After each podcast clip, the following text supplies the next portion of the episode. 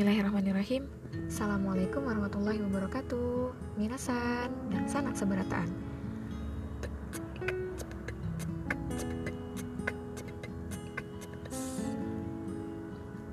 Pernah dengar ungkapan bahwa manusia diciptakan Tuhan dengan dua sisi yang menyertainya? Sebut saja ia gelap dan terang, seperti siang dan malam, yang keduanya penuh kesenjangan sosial hingga tak bisa disatukan, tapi menjadi pelengkap bagi satu sama lainnya. Begitu pula mereka, dua hal yang Allah ciptakan demi menunjukkan kata keadilan pada manusia, dan agar manusia mengerti bahwa yang kelak akan tinggal di surga bukanlah sembarang orang, apalagi orang sembarangan. Aku jadi teringat kisah seorang wanita yang sehari-harinya bekerja sebagai, maaf, seorang P S K, pekerja seks komersial. Ia pernah berada pada sudut kegamangan akan hidupnya. Pada suatu ketika, ia berada di suatu tempat yang teramat kekeringan. Tak ada air yang mampu melepas dahaganya, padahal cuaca begitu terik saat itu. Matahari terasa hampir di atas kepala saking teriknya. Di sana, wanita itu bertemu dengan seorang pria hidung belang. Eh, bukan, bukan. Justru, ia bertemu binatang yang malang.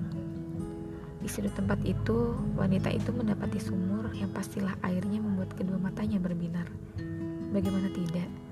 Ia menemukan sumber kehidupan baginya yang hampir saja mati kehausan. Naluri bertahan hidup dalam dirinya meronta-ronta, dan seketika memberikannya kekuatan bergerak dari ketidakberdayaan. Ia berusaha menghampiri sumber air itu bagaimanapun caranya. Lalu hadirlah the power of kepepet atas izin sang pencipta. Ia sudah berada di sisi sumur itu, dan ia terpikir untuk mengikatkan sepatu high heelsnya dengan tali yang entah tali itu ia dapatkan dari mana. Kalian tahu itu untuk apa? Benar, untuk mengambil air pada sumur yang entah seberapa dalamnya. Tapi padanya Allah tunjukkan kuasa, ia bisa meraihnya.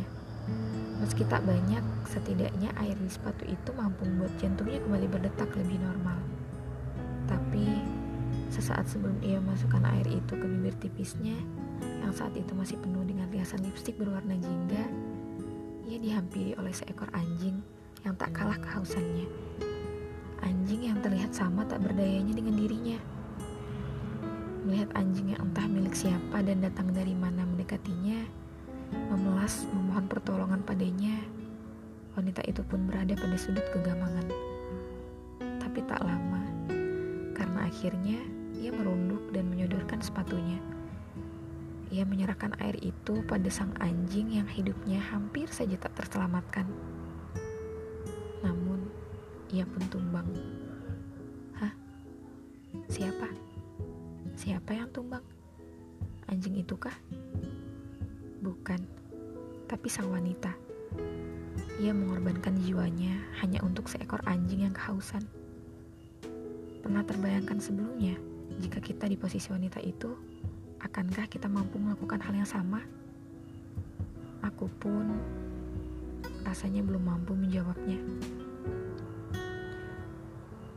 Tengoklah kembali siapa wanita itu. Ia seorang wanita dengan pekerjaan yang terlihat tidak baik-baik saja, yang setiap ada sekelompok ibu-ibu tetangganya berkumpul di suatu tempat dan berbincang dengan akrabnya hanya untuk membahas diri dan pekerjaan sang wanita, pekerjaan paruh waktu. Ia berhadapan dengan para lelaki hidung belang, bahkan kadang sampai menjelang pagi, dengan memohon belas kasih dan menjajakan keindahan dirinya hanya demi uang. Hanya demi uang yang aku yakin bahkan tak mampu menjamin hidupnya lebih damai.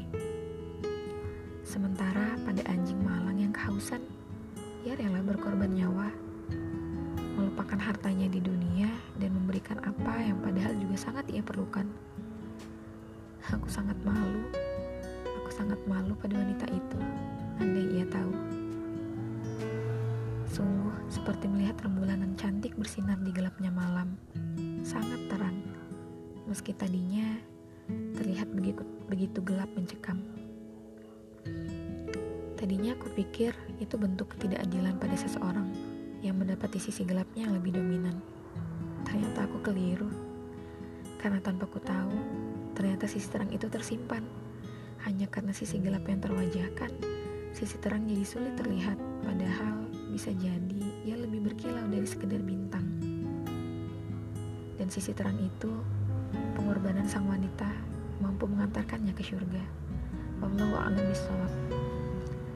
Dari kisah ini, kisah yang barangkali sudah sering kalian dengar dan kini kuceritakan kembali, aku hanya ingin sedikit mengingatkan bahwa kita tidak berhak menghakimi.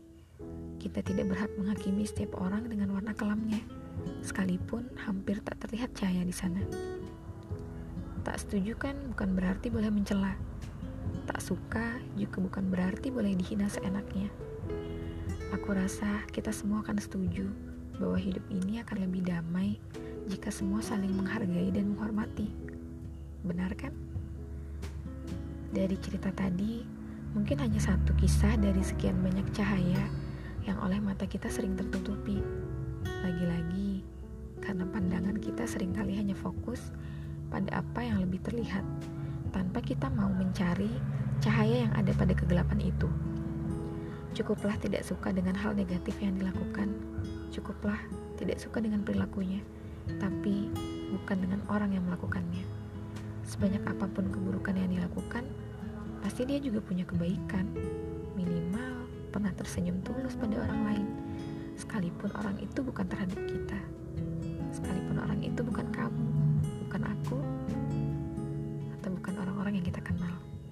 Sekali lagi, bukan hak kita untuk menghakimi.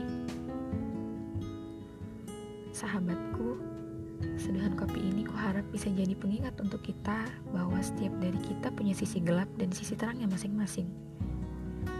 Jadi, jangan merasa paling terang, karena jika cahaya itu padam, belum tentu Allah beri kesempatan dengan menghadirkan lilin harapan.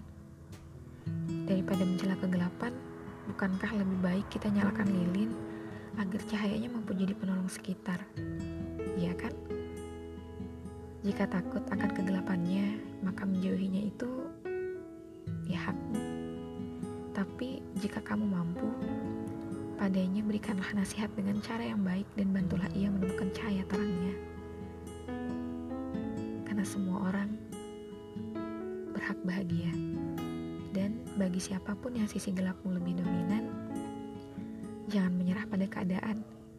Jika kamu masih bisa dengar podcast ini, berarti kamu masih punya kesempatan untuk melakukan perubahan. Allah masih beri lilin harapan atau bahkan lentera yang cahayanya lebih terang agar bisa kamu nyalakan, tentunya sebelum semuanya terlambat. Karena katanya kan, hidup di dunia ini cuma sebentar. Semoga kita dapat mengambil pelajaran bersama. Aku harap kamu mau menunggu seduhan kopiku berikutnya ya. Terima kasih sudah mendengarkan podcastku kali ini.